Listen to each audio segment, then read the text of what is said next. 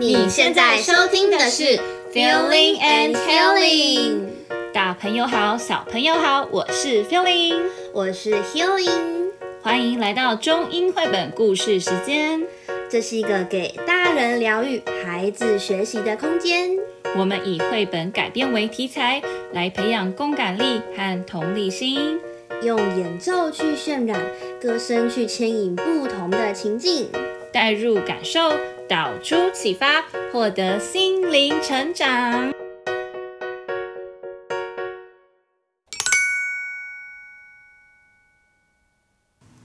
今天要来分享小鸡与小鸭的故事。鸡妈妈和鸭妈妈是好朋友，他们两个啊都生了白白的蛋，两颗白白的蛋看起来很像。过了一阵子，其中一颗蛋咔啦咔啦的破了。呱呱，大家好，我是小鸭，我出来了，I'm a little dog。又过了不久，另一颗蛋也咔啦咔啦的破了，是一只小鸡。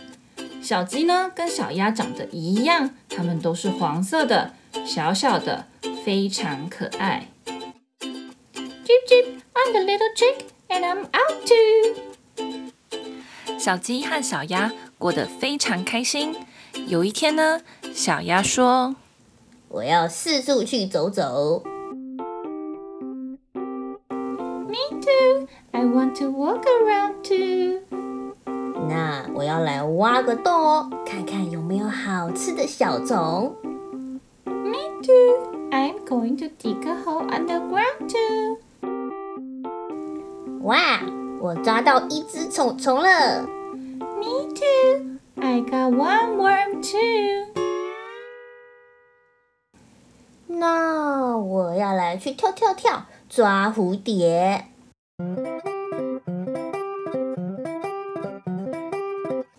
Me too. I want to catch a butterfly too.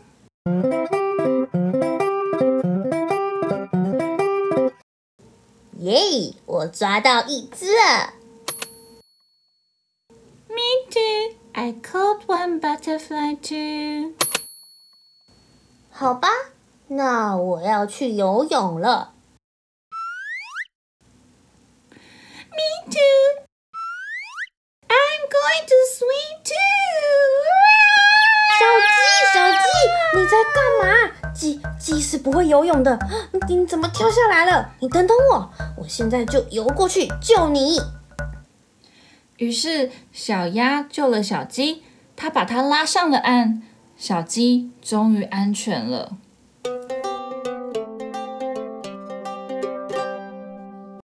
你休息一下吧，我要再去游泳了。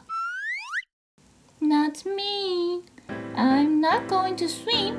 I'm going to do something else.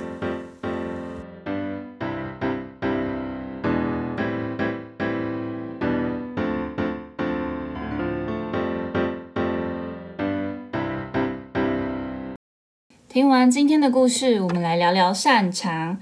每个人都有自己擅长的领域哦。我们可能会问自己：鼓励孩子去做他不擅长的事情，究竟是好还是不好呢？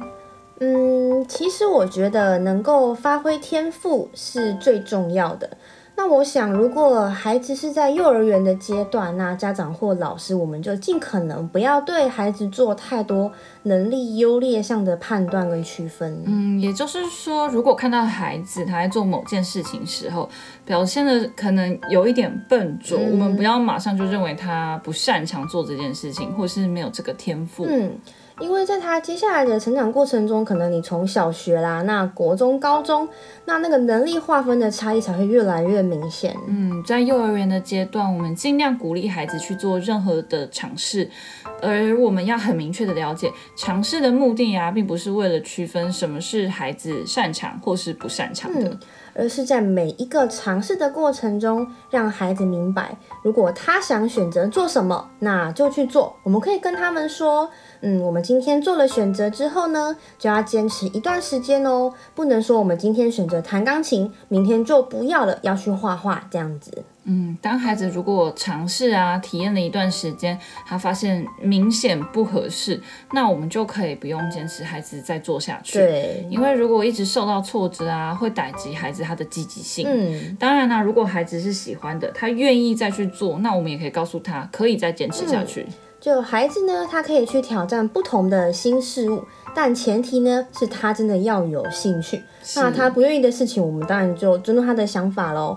当然可以从旁就给一点建议，但是我们要把那个决定权要留给孩子。没错，我们要寻找他真正擅长的地方，呃，这样有助于培养孩子的自信心。嗯，如果孩子对美术很有兴趣，我们就不用强求他一定要去上体操课啊。嗯我们只需要让孩子将精力投入到他们所擅长的范围，这样就好了。对，我们就集中培养他的长处，让他在将来呢能够拥有良好的技能。每个孩子都是不同的、独一无二的，我们当然不可能把孩子培养的十全十美，毕竟我们自己也都没办法做到。嗯，没错。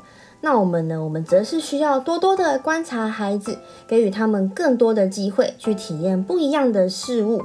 那可以从中去发现他擅长之处哦。嗯，发现到孩子的天赋，了解到他真正擅长的地方，并积极的去培养他，就能够让孩子的能力得到更好的发挥。接下来，让我们用一首歌来结束我们这集 Podcast 吧。当我学习一件事情的时候，如果我发现我不会做。我会试着练习，错了也没关系。每个人都有他擅长的地方。那今天节目就到这边结束喽，我们下集再见，拜拜。